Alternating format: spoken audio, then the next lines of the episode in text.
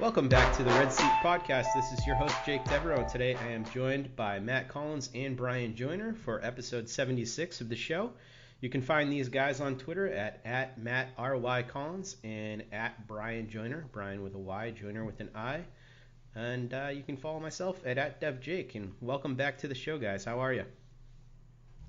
Oh, just wonderful. I just woke up from a nap. So pretty good. Just wonderful. I've been up since 5:30, so pretty good. Wow. I was sleeping until 10 today, so I was off. So I feel pretty refreshed, to be honest. I couldn't even tell you the last time I slept till 10. Couldn't tell you the last time I slept till 8. That's sad. Brian, how about you? Are you an early riser all the time? All the time, which is why it's good. I'm a morning news producer. That worked out well. Yeah, that's clutch. Yeah, it's clutch, and having kids also makes that happen. All right, so let's get to the good stuff here. Boston Red Sox baseball, that's what we talk about. The Red Sox are 28-13. They're a half game back of the Yankees, and in the month of May so far, they've gone 7-6. Eduardo Rodriguez takes the mound tonight. We're recording this during the day, so this has already happened as you're listening to it. But basically, the Red Sox have played really good baseball this year. That's not a surprise. But one thing I do want to point out, guys, is that the Red Sox have already had two pretty long road trips, an 11-gamer and a 10-gamer. And on Monday, the Red Sox kicked off 19 of 26 games at home, while the Yankees will play 19 of 25 on the road. So this is probably a pretty good thing for them, considering they have more home games remaining than the Yankees do. Certainly not a bad thing. Could be that. I don't really think it's. I kind of think it's too early to start like deep diving into comparisons between the Red Sox and Yankees, but yeah, I mean it's good. Well, I think it's fine to compare Red Sox and the Yankees, but the differences in their schedule going forward, I think, are not statistically significant at this point. I don't know. I don't think it's too early to start looking at the schedules, simply because if you look at it, the Red Sox only have two more long trips coming up, and then after that, their longest road trip is going to be just 9 for the rest of the season, and that one's in August. So if they have more games to play, and we think that the division's pretty close and the Red Sox play a little better at home, that's probably an advantage. Yeah, it's fair. It's just, I mean, baseball's so long. So many things are going to happen. I don't know. I just, until like mid to late June, at least till after the draft, I pretty much don't really focus on anybody other than the Red Sox. That's fair. Brian. I can't even focus on the Celtics, man. I know that's – Matt, you find time, but I can't. That's all I focus on right now. Scary Terry. It's Matt's boy. So the Sox have played really good baseball in part to the offensive performance of both JD Martinez and Mookie Betts. They currently rank third in baseball with 56 home runs behind the Yankees at 57 and the Indians at 61. The Indians really surprised me there, being first on that list in home runs. I was not expecting that. Yeah, they've been pretty mediocre this year. I don't know where their home runs are coming from. Jose Ramirez, I guess. Yeah, Lindor's been popping them. Yonder, all he does is hit home runs. He doesn't do anything else. I forgot they had him. Also, right, Edwin Encarnacion is in double digits as well. Right. So, I think... Yeah, I guess it's been more of the pitching for them. Yeah, and they had a lot of solo home runs too, I think. But this is in stark contrast to what the Red Sox were dealing with last year when they were, you know, towards the bottom of the league in home runs, and it was just sort of a bizarro year offensively from the Sox. So, it seems pretty clear that what they did in the offseason, coupled with the guys bouncing back who they expected to bounce back, really have solved this issue. And the offense, I think it's fair to say, is pretty elite. Yeah, for sure. JD Martinez is incredible. Like we talked about it last week or 2 weeks ago, but like his numbers are insane, and you just don't even notice it watching him. Like he's just a machine. It's kind of just what you expect at this point.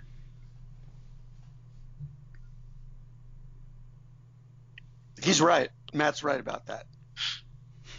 Him and Mookie just keep trading the batting lead, if I'm not mistaken.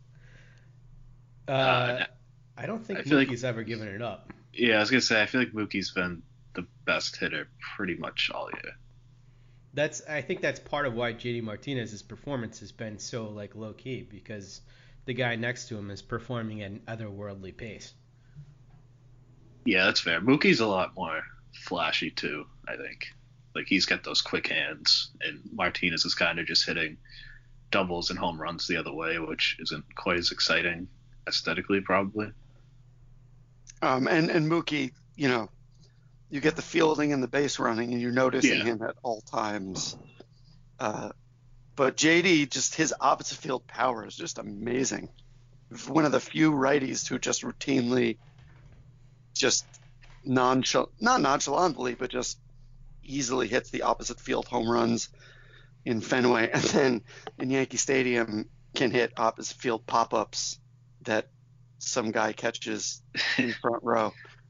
Yeah, he had a Yankee Stadium special last week. That would to win the game thinking, too.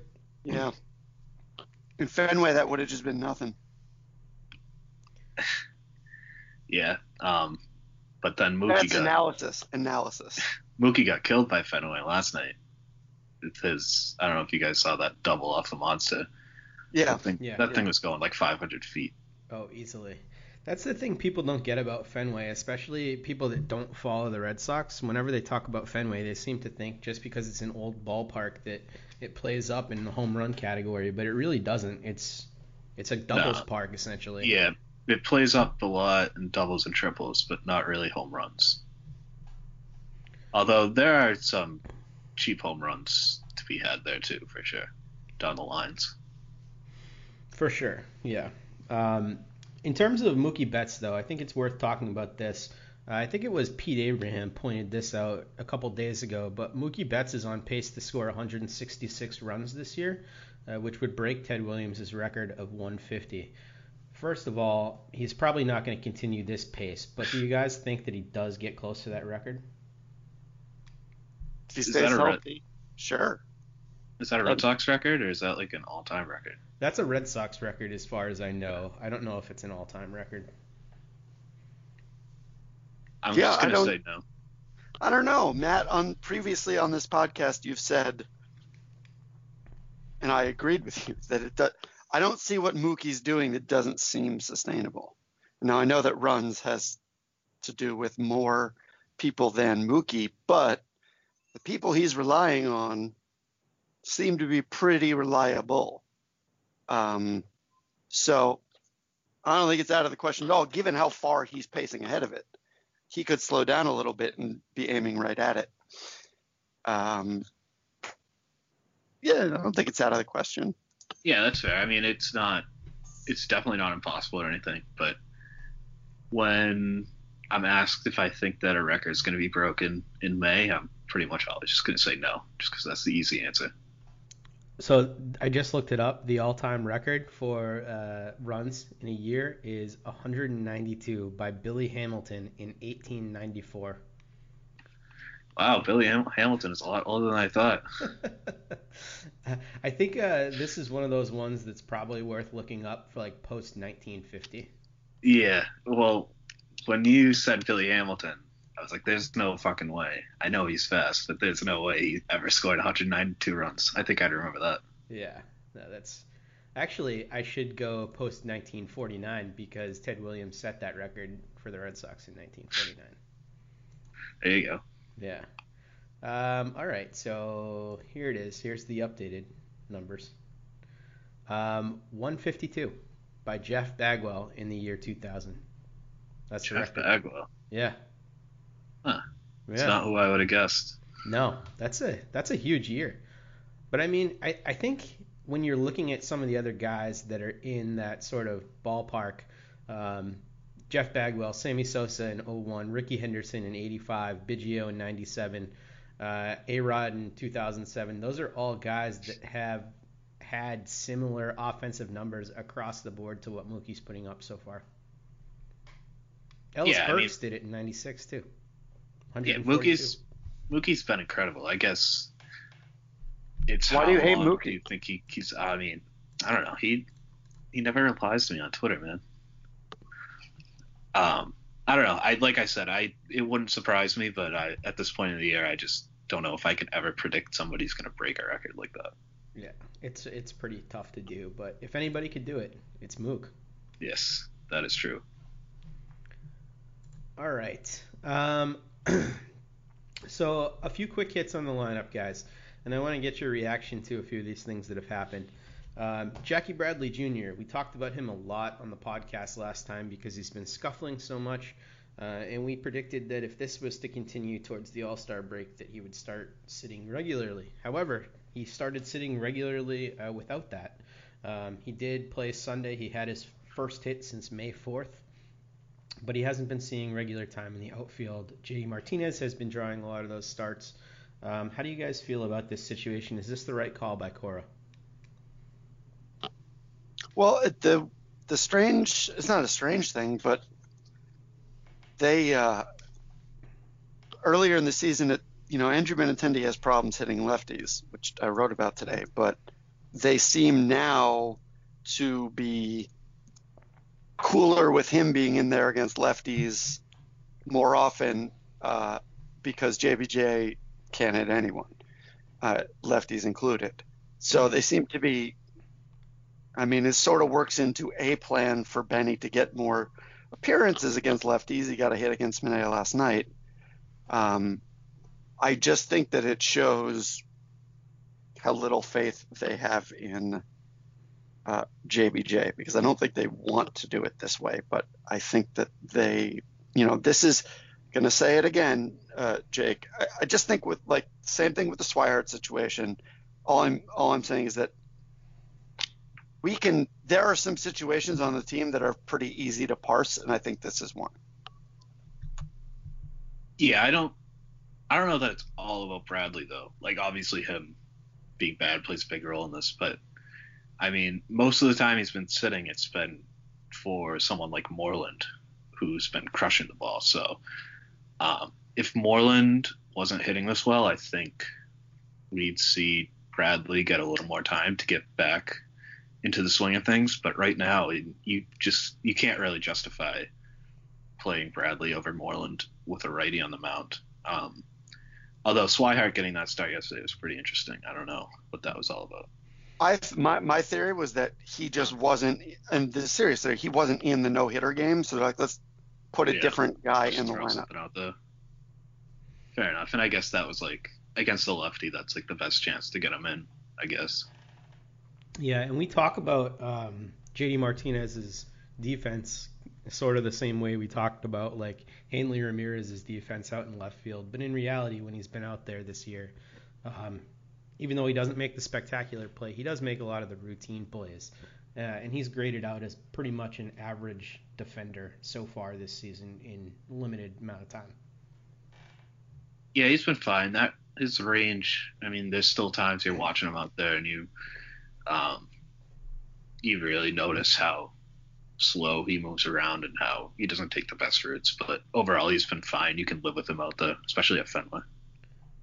I found it interesting. I saw a comment from Cora that he was actually asking JD Martinez whether or not he wanted to play the field or to DH a few times last week. So apparently he has at least some say in where he's in the lineup. That's not too surprising. I think a lot of stars kind of get that treatment. And Martinez, I forget. He was dealing with some sort of little nagging injury, so that might have played into it too, seeing how he's feeling and seeing if he wanted to play the field or not. So what needs to happen for JBJ to work his way back into the lineup? Because I think we'd all agree that the best defensive team and maybe the best team altogether is when you have a JBJ who's not really cold playing the outfield and giving us that elite defense. He's got a hit. Yeah, I think that right now it's got to be – he's got to just hit in – he's sort of in the same position as Swihart, although coming at it obviously from a totally different angle. Just that at some point when you're in there, you got to force people's hands, and if you don't, as Matt says, with the way Moreland's hitting, and I really, just to get back to JD Martinez, I think it's cool what Cora is doing in the outfield where, yeah, he plays left in in Fenway, but then he plays right in Yankee Stadium. They're really, he's not, there's no defined role here. There's no, you're just going to put him where it's easiest, then rotate Mookie and Benny also through center and get everyone used to it, which is good for everyone but JBJ. And that's right, just got to hit. That's it. Yeah, I think it's going to be tough for him to find those opportunities, though, especially if JD Martinez keeps playing decent outfield and Moreland continues to hit. It just doesn't make a ton of sense. The team doesn't have a ton of incentive to play him there, unless he's like a late-inning defensive replacement at that point. So it's going to be an uphill battle for him here. Well, I think their incentive is what you said. You were right when you said the best possible version of this team includes Jackie Bradley in center field on a regular basis. So that's their incentive to at least get him in every once in a while and allow him a chance to start forcing their hand.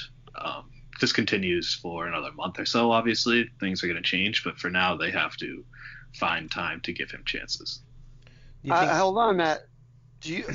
Just point of clarification. Do we think that JBJ, let's just say he hits average for him.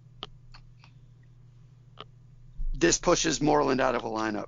Do you think that's definitively a better lineup than one with a hot hitting Moreland? I think it's, I think overall, well, I mean, it depends what are you saying? Like a league average hitter for Bradley? Yes. And then Moreland staying this hot? Yes. No, it's probably not as good, but it doesn't have to be, because if Bradley's hitting well, that gets Cora back to a position where he can start getting everybody that regular rest again, like he was in the beginning of the year, and sort of rotate everybody in and out. Gotcha. The other guy I want to talk about here is Nunez, who is becoming, he's been a little bit of a defensive liability pretty much the whole season. I think maybe saying a little bit is probably underselling it. He hasn't been great with the bat recently, but he's probably headed towards a permanent bench role as soon as Pedroia gets back from rehabbing at Pawtucket. Pedroia did play there a couple days ago. He's going to be playing there today.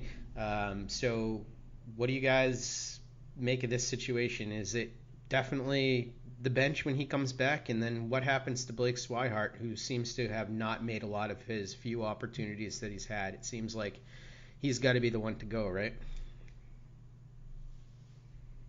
Yeah, Swihart's if you're saying it, it's got to be true. But I'm serious.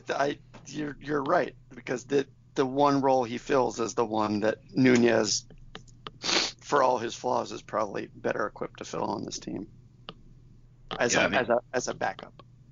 I mean, I don't think there is another option other than Swihart, as long as everybody's healthy between now and the time Pedroia gets back. Right, because it's a no-brainer. Like, Leon's not going to be the one to go. Yeah, no. I mean, they clearly don't trust Swihart as a catcher. Right. So they have to keep both of their catchers. Nunez isn't going anywhere. Devers isn't getting optioned. Swihart's the only guy left. I will say, I think Nunez is going to get more time at third base than we're thinking right now. Devers hit a home run last night, but he's been pretty inconsistent at the plate this year, and obviously been inconsistent in the field too. So I think they're going to find some time for Nunez at third. I wouldn't mind that either. I mean, his defense certainly is better, as you pointed out last week over there. And the bat, I think, when he is more healthy than he is right now, I'm just sort of assuming that he's not very healthy because of what we've seen from him in the field, but the bat can be decent at times.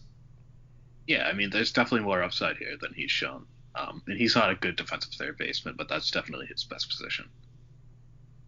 So, I mean, how much more time does this Blake Swihart era have here? A week? 2 weeks? What's today? Today is the 15th. 15th.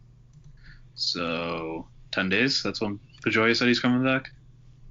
So what's your prediction? Does he end up getting put on waivers, or does he actually get traded? I think they trade him for, like, a player to be named later or something. Brian? Nope. Jake, that was ominous.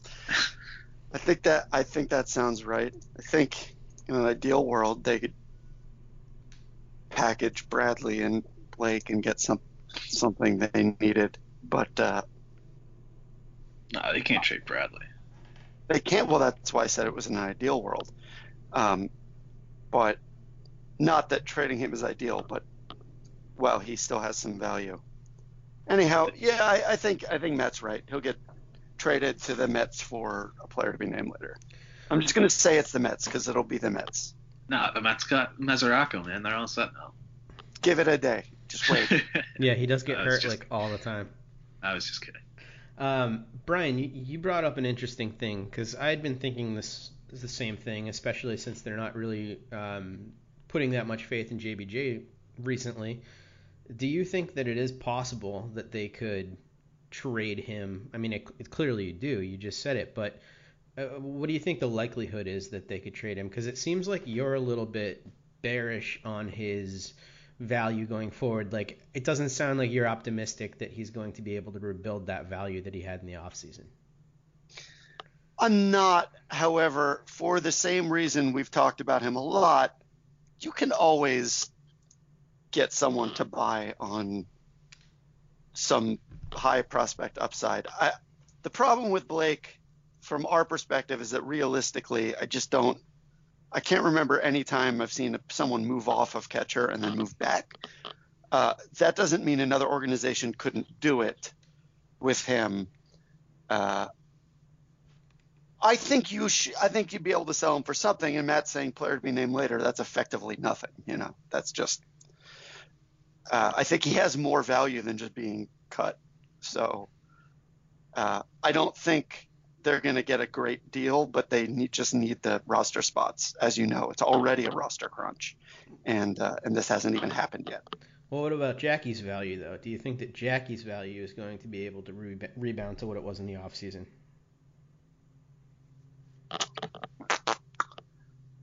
I don't know. I doubt it. I think his problems are fundamental. I think his bailout months, they may still be coming, but God, if you got to watch this for 4 to 4.5 months a year, this is probably what he is, and sort of like a minor league assignment to which I doubt that he would do.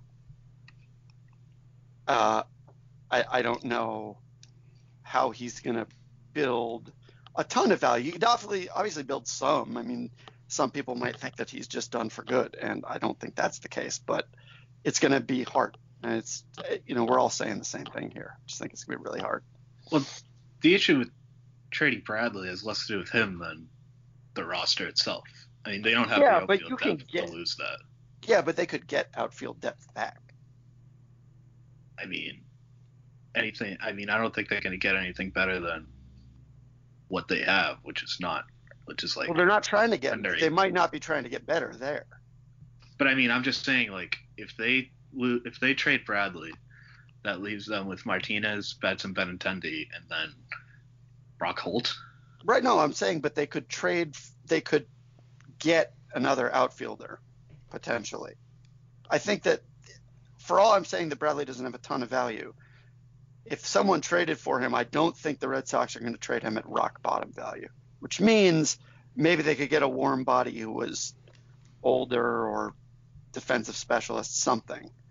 That may not be practical, but, you know, who knows? And what about Swihart? Maybe they keep Swihart and put him in the outfield. Yeah, right. If they wanted him in the outfield, he would have played outfield with Martinez DH last night. Yeah, he'd be there already. Yeah, that's for sure. Occam's razor, man. There you go. All right, so it seems like you guys both have pretty different philosophies on how you think that Jackie Bradley Jr. is going to end up fitting in with this team and bouncing back. It sounds like Matt is more optimistic about JBJ's future than you are, Brian. Is that fair to say? I don't think it's optimism. I think Matt is more just sort of patient in the sense that, like, what are they going to do? Their best option is just to wait and hope he gets better. Yeah, I don't think their roster gives them any other chances. I mean, if nothing else, you want that defensive replacement late in games when JD Martinez is playing left field and you have like a 2-run lead for the last two innings. You want to have Bradley in your back pocket. I mean, that's obviously not what we want Jackie Bradley to be, but that might be what he something. Yeah, it might be what he is also. Yeah. You know, you guys were talking about how close this race is going to be. I mean, having little advantages like that matters. Yeah. No, I agree. And if we start looking at him like that, like I think if the idea of us trading him would imply that someone thought of him more than that. If someone thinks of him just as that, then you should keep him. Exactly. Yeah. Maybe we just need to, you know, change our heads. It's not like he's expensive, so, you know. Not for a couple more years anyway. The Red Sox did send down Hector Velasquez to make room for Steven Wright, who was just activated. They sent him down with a lower back strain. Was this the correct move for a team trying to win ball games? Well, they didn't send him down. They put him on the DL. Oh, yeah, they put him on the DL. Sorry. I always think about – I mean, it's a bullshit DL stint. So that's This is so weird because why? What do you mean? Why would they make up an injury for him? If they were going to make up an injury, why wouldn't they do it for Brian Johnson when Velasquez could have just been sent down? I don't even know that it's not like a phantom DL stint, but I don't get why they would do it. It doesn't really make sense. Like, Velasquez is the one guy that you could have gotten rid of without making up an injury.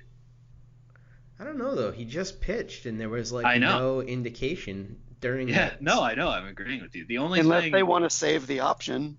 Right. Well, yeah, so a commenter brought that up and also was saying maybe it's a way of, like, showing him, I know this kind of sucks that you're in this position, so we're not going to take you off the active roster. We're going to let you accrue some service time and get paid like a major league for a couple weeks. You can stay in Boston. You don't have to stay with the coaching staff. Get to good hotels. Yeah, but it's weird. I would have thought if they were going to do this, they would have done it to Brian Johnson. Yeah, it is a little strange. I don't know. But I think he might have something. I mean, I don't think it's a major injury, but I'm guessing he's probably a little sore. And they're just using this as a chance to give him a little bit of a break. Well, let's assume that this is a phantom DL stint for a second here, and let's try and figure out whether or not this was the right move for the team. Brian, what do you think about that? I think that it's May 15th and that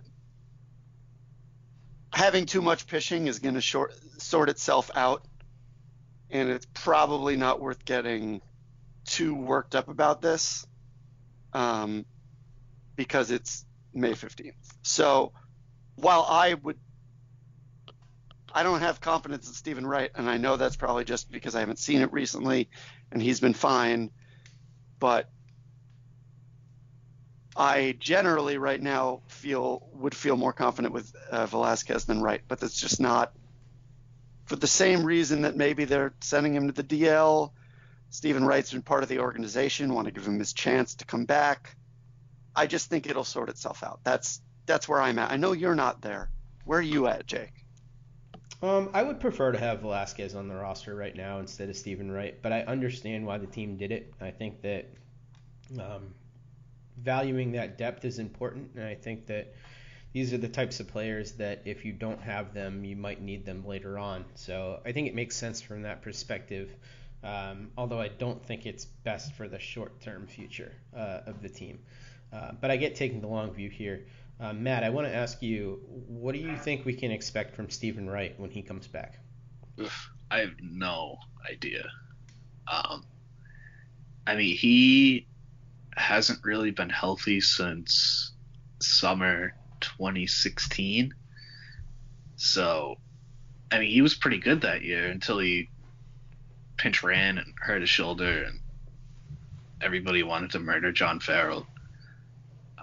But that was so long ago. Plus, he throws a knuckleball. I don't know. I don't want to say that I know what to expect. I don't think anyone knows what to expect. I would say that I don't think he's going to be throwing in anything other than a blowout for his first couple outings, because I don't think the Red Sox know what to expect either. So only Pomeranz starts? Oh, that's rough, man. Pomeranz has been pretty good his last couple times out. Yeah, he has. He actually surprised me, bouncing back a little bit with You put some respect on that name. I don't know about that, but, I mean, I'll give him that the last couple starts have been a surprise. Yeah. I don't know. I've always had a soft spot for Pomeranz. It's my dude. All right. Well, let's look at the rest of the bullpen here. I think that the bullpen is going to get even more interesting when Tyler Thornburg works his way back. He's currently rehabbing at Pawtucket.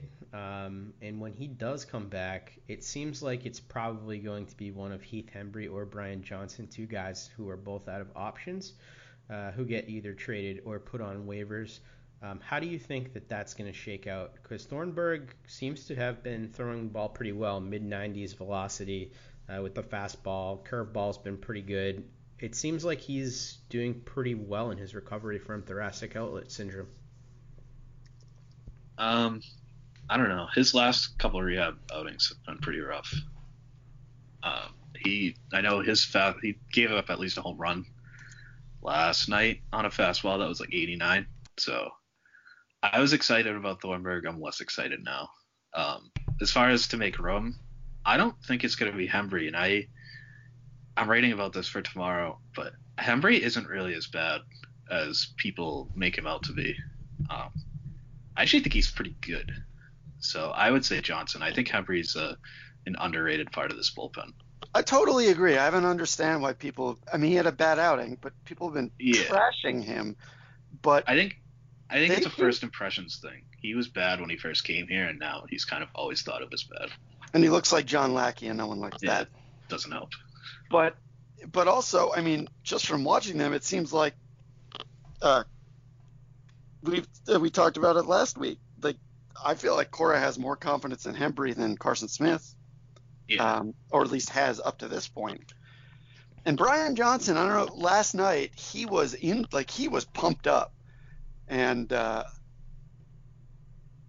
he had a good inning. And I wonder, I feel like the idea that that he's sort of, especially him, knows every time he's pitching, he's sort of half trying out for a spot on this team and half trying out for a spot on another team. So. That said, I don't know what's going to happen. I just sort of disagree. I mean, it probably is going to be Johnson, because I am of the same opinion of Matt with respect to Hembree. Jake, what do you think?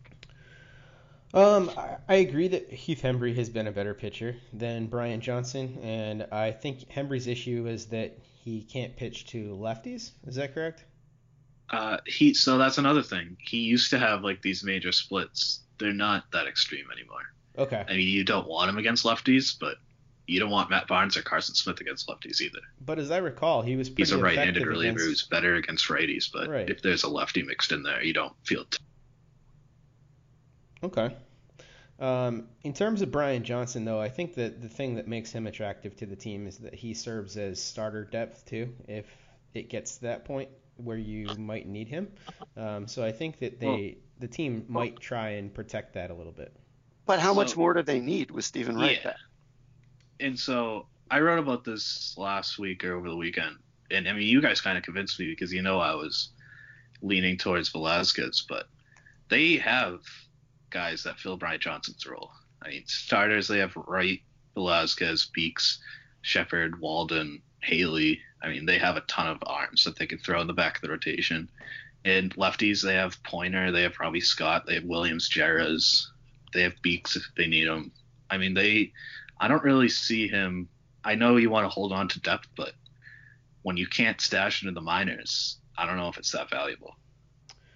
Yeah, I think that makes sense. And Hembree probably makes a lot more sense in the short term.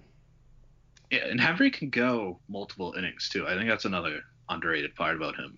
He'll go 2 innings, throw 6-7 outs when you need him to. So the Drew Pomeranz starts. God damn it.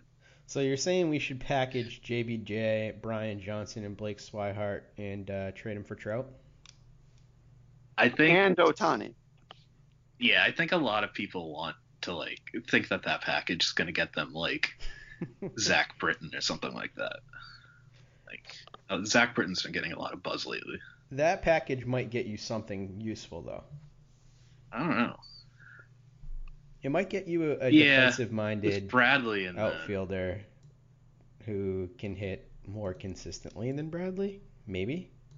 Well, I guess that's everybody.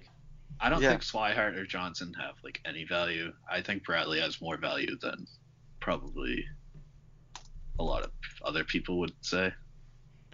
I think you might be underrating the value of those two guys. I know we've disagreed about this before on the pod, but I feel like other teams that would pounce immediately if they went to waivers would be willing to not risk him going to waivers and losing him that way to trade for him. I mean, they've had their chance since spring training. I mean, I think it's been pretty clear for a while now that they don't really have spots on this roster and nobody's really jumping, or at least that I know of, is really jumping at the chance to trade for them. Yeah, it's true. It's going to be interesting to see how all this plays out, because it's probably going to play out by the time we're on the pod next, or at least the very next time. So we'll know. David Price situation. This is sort of the big topic recently. There's been a lot of stuff going on with David Price and having the injury concerns. He missed the start in New York, and then people were kind of fearing the worst, you know, because it was the numbness in the hand came back, and people were thinking that it could be something more serious. However, it was diagnosed as carpal tunnel, and there was a lot made of this whole Fortnite thing, and, you know, it kind of just got ridiculous. But I want to ask you guys to take a bird's eye view on the Price situation since he's gotten here in Boston.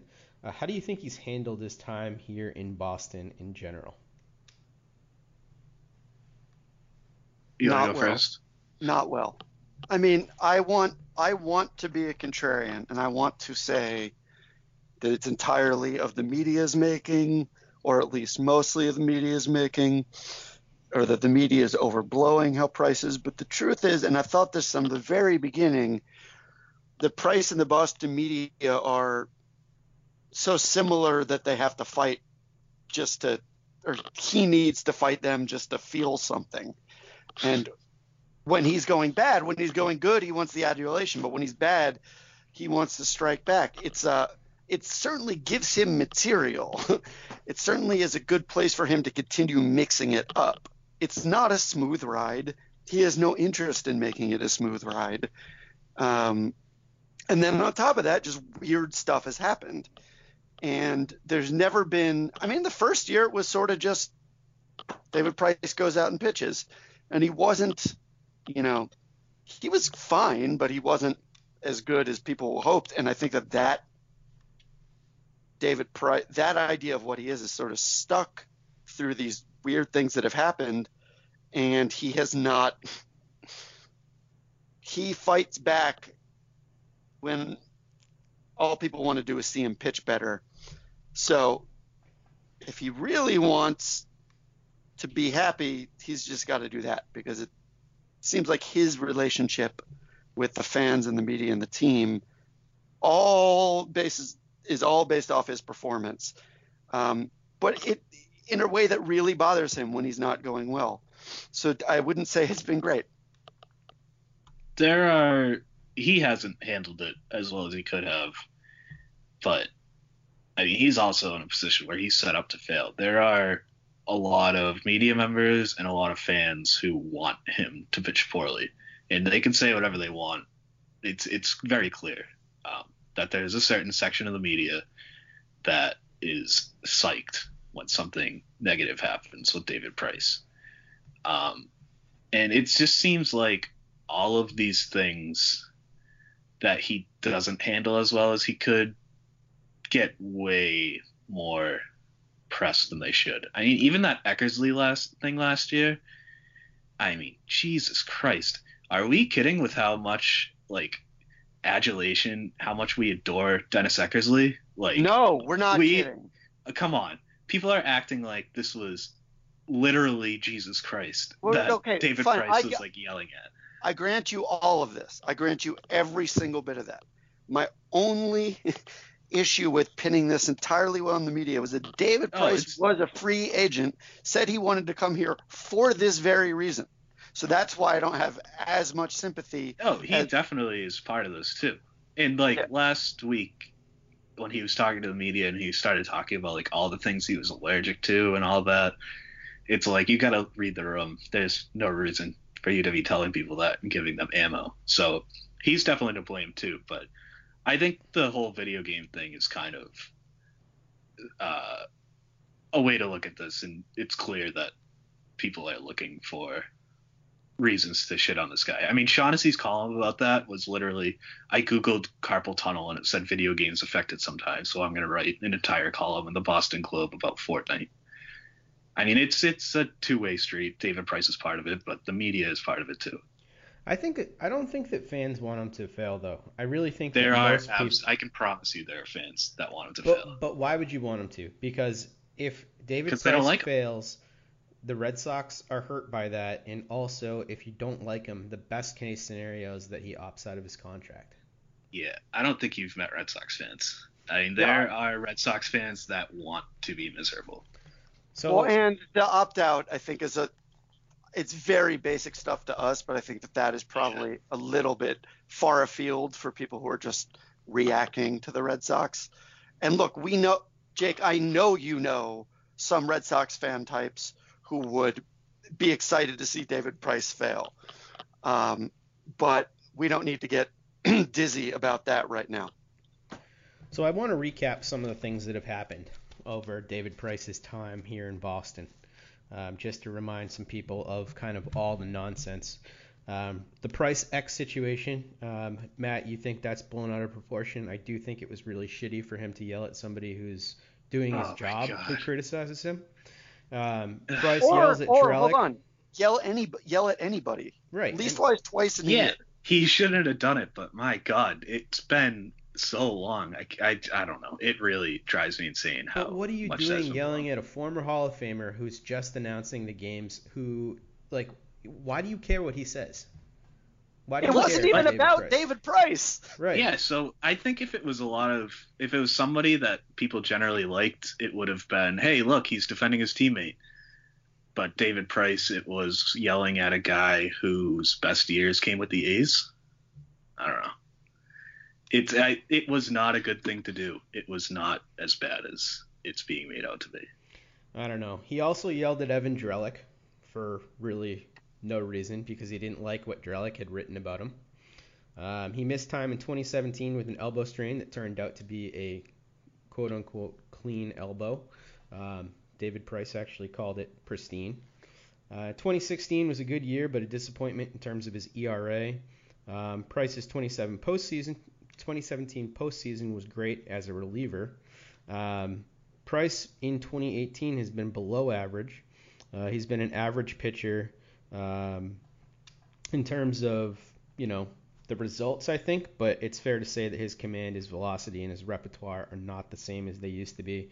He did make that weird comment about Dunkin' Donuts and Starbucks. I don't know if you guys remember that. That pissed a lot of people off. It was like, if I come to the ballpark and I give Starbucks to all the people that work there, people will be upset at me because I didn't bring Dunkin' Donuts. And it was like published in the paper. That's a great David Price impression. Thank you. Thank you. But yeah. Dunkin' Donuts sucks anyways. Let's get that out there. But oh, Jesus, Matt. You didn't have to do that on this podcast. I'm contrarian. I live in New York, but I wouldn't even say that. Yeah. That's fucked up. It's not good coffee. But then the Fortnite thing, I think that the reason why that got blown so out of proportion, and I think that the Boston media certainly did blow that out of proportion, but David Price, Jesus Christ, man, how much of a layup is it to say, I won't play that game anymore? He did say that. No, he didn't. He said he wouldn't play it in the clubhouse. That's what he said. He said he was going to cut down on his video games if that's what it took. Cut down. You just say, I won't play anymore. That's it. Just tell people what they want. You're right. He probably should have said that, but if that's the criticism, that he should be lying because people are insane, then, I mean, that's not all Price. But it's optics, dude. You make $30 million a year to pay. Oh, don't give me the salary. He I don't know. Like I said, he could be handling this better, but if you're like going to let the media off the hook for the insanity that video games are being brought into this at all, like, come on, it's absurd. You talked about the allergies thing too, though. I mean, every time he gets a layup in terms of like, hey, what can I say here to not make me seem like a complete out of touch person? He just goes the opposite way and just completely butchers it. Yeah, he could be handling it better. All I'm saying is, like, the media is part of this too. The media is awful. Let's be honest. There's a lot of this media that is garbage, and a lot of it's centering around David Price. I think he deserves a lot of it, though. With the way that he's acted so far, there are so many points that I can think back to in his time here where if he just said something else, it would have stopped. Or to pander to an absurdly, like, out of its mind media, though. Like, that's what he's supposed to be avoiding, right? But wouldn't that make his life easier if he did pander to them a little bit? Like, sometimes it just makes sense not to swim upstream.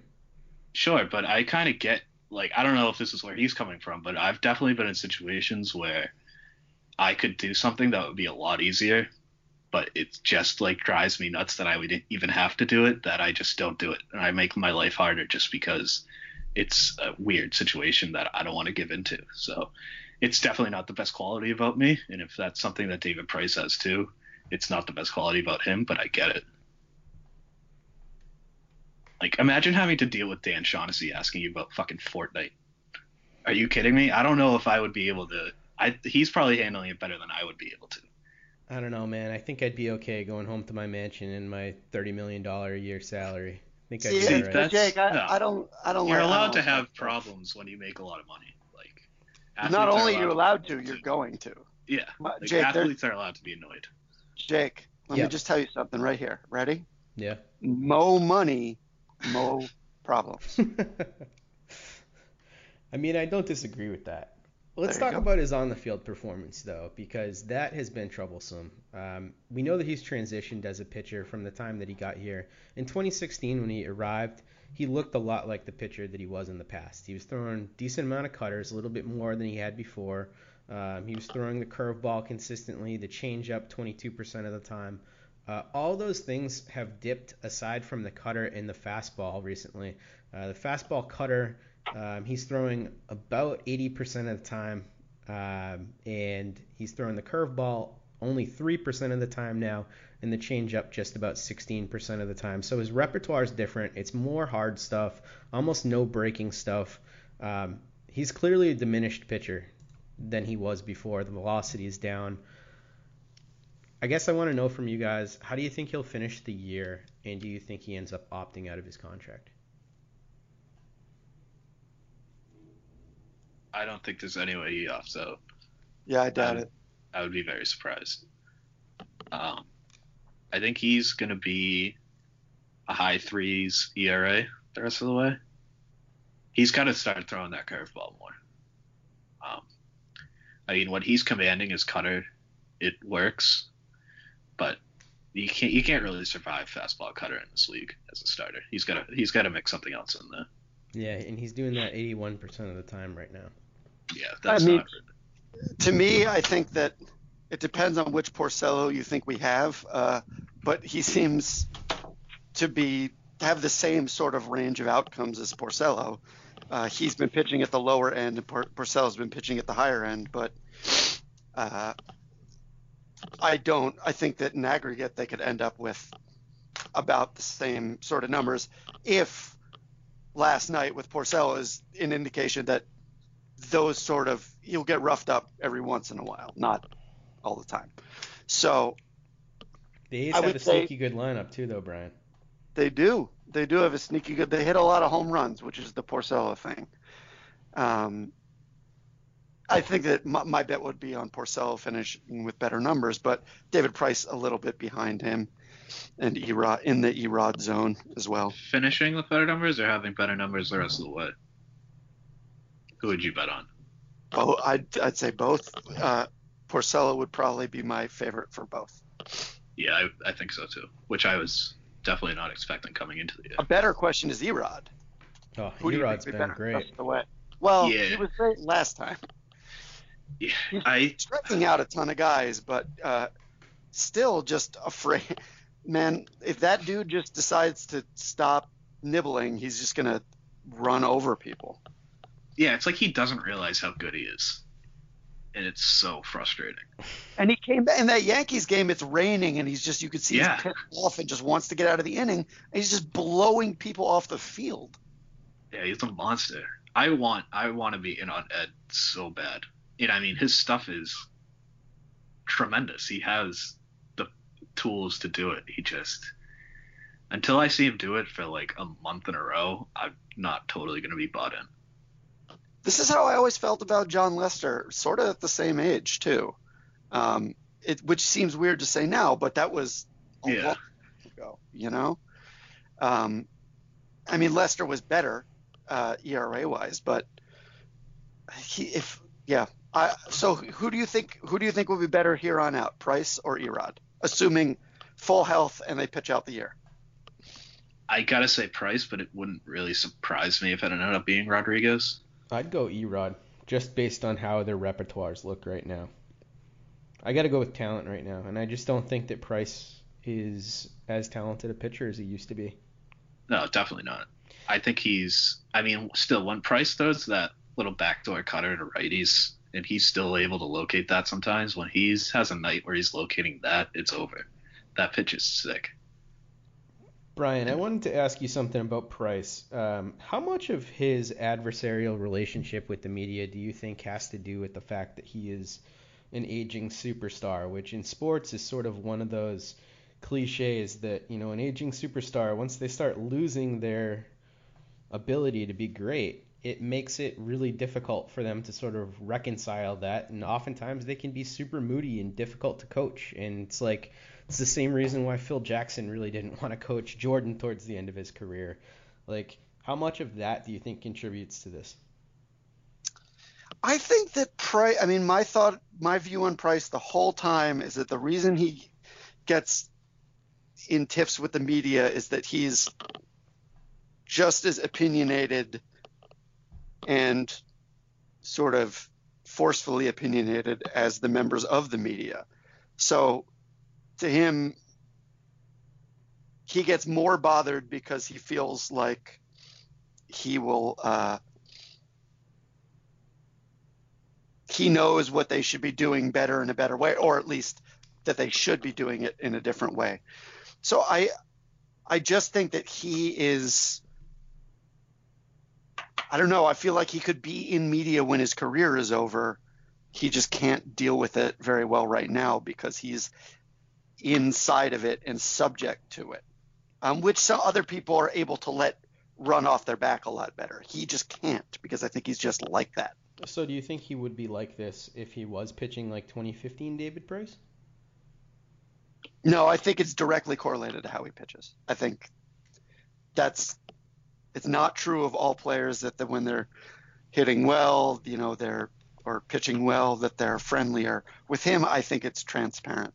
When he's going well, he's happier, and when he's going poorly, he's not. Would the media be like this if he was 2015 David Price? I mean, partially, yeah. No, I mean, that's part of it too. And I mean, that's, like you say, that's on him too. He's not pitching well, and that's going to happen.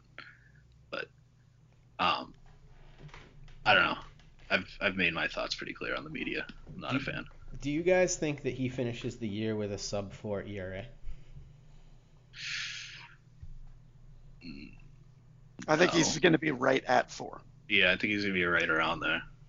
So if he is right around 4 ERA, and let's just assume, like Price says, he's not going to miss any more starts for the rest of the year. So put him right around, I don't know, 190, 200 innings pitched for the year. Do you believe – well, what do you think his value would be on the open market? Like, what kind of a contract would he get? If this offseason is any indication, not a great one. Yeah, it really depends on what you think of what just happened in the last offseason. And, like, what kind of factors you think played into it and how much of a role each of those factors played. I really have no idea how to judge the free agent market right now. I mean, do you think it would be as low as, like, a one-year deal, or do you think he'd get something like 3 and 50? I mean, is he going to Baltimore? Let's say he goes to St. Louis. He would never pass an Orioles physical. No, he wouldn't. Say like 2 years with a third option, maybe? That sounds right. Okay. And would it be like 2 years at high money? Not too high. I don't think teams are going to pay. Half of what he's making now, honestly. Maybe. Okay. Yeah, maybe like the high teens. Okay, so let's say 2 years, $18 million with an option for a third year, a co-option. So player and team have to opt in. So that's like a $56 million deal or something like that that he gets from the Cardinals. He's owed 127 with the Red Sox going forward. Obviously, a lot more money than 56, but he has made $153 million to this point in his career. Do you think that that is going to be the deciding factor in this, or do you think he's unhappy enough that another $50 million isn't going to make the difference for someone who's made $150 million already? I think you answered your own question. This is like when Dave Chappelle turned down the $50 million, went to Africa and came back, and he said, you know, you say you have principle because you turned down $50 million and you got to sit down and tell your wife that, hey, here's why I turned down $50 million. $50 million is $50 million. Yeah, and it's not just him. He's part of a union. And the union would not be very happy, especially with like the dynamic between the league and the union right now. They don't want him leaving that money on the table. Plus, is he that – I mean, he definitely is not a fan of the media, but there's really no signs that – like him and his teammates, I think he likes being with the Red Sox. I think he likes the organization. I think he likes the clubhouse. I think he likes his teammates. I think it's mostly just the media he doesn't like. And I don't think that's enough to let it make him leave all that money on the table. He certainly has the Cheshire Cat grin in the clubhouse, in the dugout every time you see him. Like, yeah, I mean, I've never heard anything other than like he gets along with his teammates and his teammates like him. I think as long as he pitches reasonably well that he's out of here. I really do. I think he's made enough money that it doesn't matter. I can't see it. Like I said, I think the union plays a big role in it. I don't know how much of a role he has in the union, but I think there's going to be a lot of pressure on players to take the money you can take right now. Also, the only reason I disagree with you, Jake, is that he wouldn't have signed this contract in the first place if he didn't care about money. No, I agree. But I think that he cared about money more. When he signed this deal, you have to think about what he's coming off of. He was coming off of like 6 years is where he was in the conversation for best pitcher in baseball. You know, he wasn't foreseeing this type of situation. There was no way that David Price could have thought that he would be this version of David Price this soon in his career. And I think that that, coupled with the media, has come as a pretty severe shock to the system for him, and I think he's still adjusting to it. We got to come up with a little friendly wager on this. On the opt out? Yeah. Yeah, I think that's a good idea. We'll think about that and update the listeners. Gambling is legal now, guys. That's true. Let's get to listener questions, guys. Devin comes to us with his first one. He says, what should we seriously expect between the Yankees and Red Sox this season? Is it a battle or will one separate? Brian, we'll go to you first. I think we're just going to see what we saw last time, which is these games that I think the Red Sox may have an advantage going forward, but these games were all played on the head of a pin. You know, they could have gone either way, all three of them. So, yeah, it's just me more. This is what it was like for a long time, and it's back. It's back. It's going to be close. That's what I think. Matt, did you see? Yeah, I agree. Did you see that Hanley was asked that question though? Did you see what he said? Yes. He's the man. He's basically just like, hell no, it's not staying like this. We're about to run away with it. I love that. Hanley. When did you say that? Right after the series. That's awesome. Yeah. And he went up to JD Martinez before the home run and was like, you have to hit a home run right now. I don't know. I think it's going to be like this, and I think that last series in October is actually going to be the separate. They play each other the last series of the year. And I hate it. I hate it now. They play each other. Actually, it's at the end of September, so it's the 28th, 29th, and 30th, and they also play them in New York the 18th, 19th, and 20th of September. So those six games, I think, will probably determine the division. I already have anxiety for that series. The middle of September, that's when they should be playing. The last games, it really annoys me because, yes, it could be epic, but it all could also mean nothing. So yeah, it certainly could, but I think the league's banking on that. The Red Sox have a tough road trip, though, at the end of September. They have New York for 3 games, followed by Cleveland for 3 games. So is Cleveland good? Are we sure? I think. No, I'm just kidding. I think they're good. Yeah. I actually think that we should move on to our next question. Mark Kingman asks us, "What's your favorite thing to do after a nail-biting Sox W to try and relax?" I'm going to ask you first, Matt, because I don't think you've missed a game this year. Just one. Go to bed, usually. I usually wake up pretty early, so I turn on Netflix. I watch some sitcom that I've seen a million times, and that's what I fall asleep to pretty much every night. Brian, how about you? I do the crossword puzzle because it pops up at 10 p.m. So I do the crossword, and then I go to sleep. Nice. I drink scotch. There you go. Shout out to Mark. He's from Haverhill. I don't know who he is, but I looked at his Twitter, and he's from Haverhill. I'm also from Haverhill, so shout out to Mark for that. What's the Haverhill High mascot? The Hillies. Haverhill High Hillies. There we go. Hilly pride. Nobody knows what a Hilly is, but that's what we are. Moncton Scout. Hey, Matt, you know what the Martha's Vineyard team name is?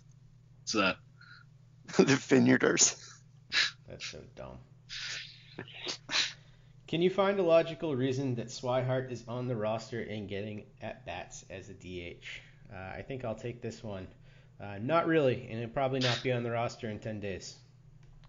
Carlos Zepeda asks us, where does Pedroia bat in the lineup when he returns?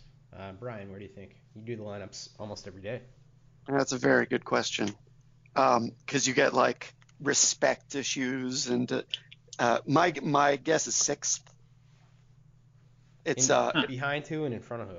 I didn't want to get into this part because it's unfortunate.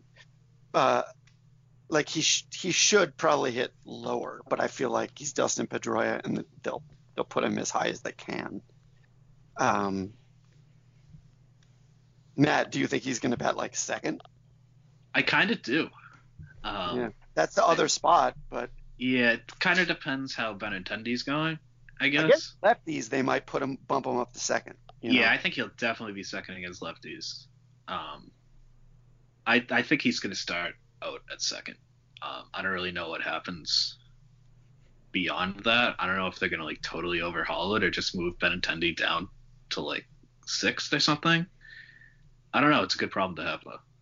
Yeah, I agree with you, Matt. I think he's going to be batting 2nd most of the time. He's just been such a good OBP guy over the years, and he's done a lot with the plate. And I think they want to give him a chance to see whether or not he's going to recover like old Pedroia from this surgery. Because the big thing about this surgery was that this was sort of a long-term move looking towards the remainder of his contract. So it's potential here that Pedroia could really bounce back.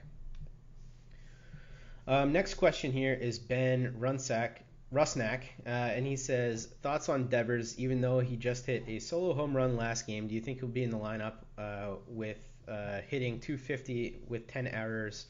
When Pedroia comes back, do you think Holt moves to 3rd? Matt, what do you think? If anybody's going to 3rd, it's Nunez. But no, they're not going to give up on Devers. That's crazy talk. Yeah. He'll be there. He'll be there for a while. Also, Holt has a noodle arm. Yeah, Holt is weird. Like, he has so much versatility, but you don't really feel great about him anyway. Brian, you agree? Yeah, definitely. But the thing with Devers is, dude is 21. So I know that the errors are one thing and the average is one thing. Dude is 21 and can certifiably bomb. I consider it like, I don't worry too much about him. Next question. Gordon Comstock asks us, how is the Mookie and Trout WAR neck and neck right now. Mookie is a two-time Gold Glover and widely considered one of the best defensive players in baseball, and is strongly outperforming Trout offensively. So why are the numbers so close, guys? Center field versus right field, I think, is probably the biggest part. And he's not out hitting him by as much as you would think. Mike Trout is incredible. Mike Trout has a 197 OPS plus. Betts has a 212. So the positional adjustment kind of makes up for it. Also, Trout has half a win more than him. Don't get hung up on like small differences in WAR. Even Dave Cameron said that the margin of error is like a full win. So that's why I don't like WAR. They've been neck and neck.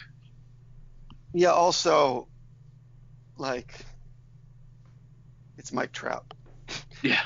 The main thing to remember is that he's not – if we can't figure out who's better between these two, you've already answered any question you need to answer. Yeah, it's already a win right there. Right. So the MVP vote in the theoretical MVP in the vote in the future, if it ended right now with similar things, would be an all-time fascinating discussion. Let's wait until that point. But until that point, they're just – watching Mookie now is just a very, very special privilege that even with Chris Sale, I feel like what Mookie is doing now is a little bit more impressive because Chris Sale is just not at the very peak of his powers.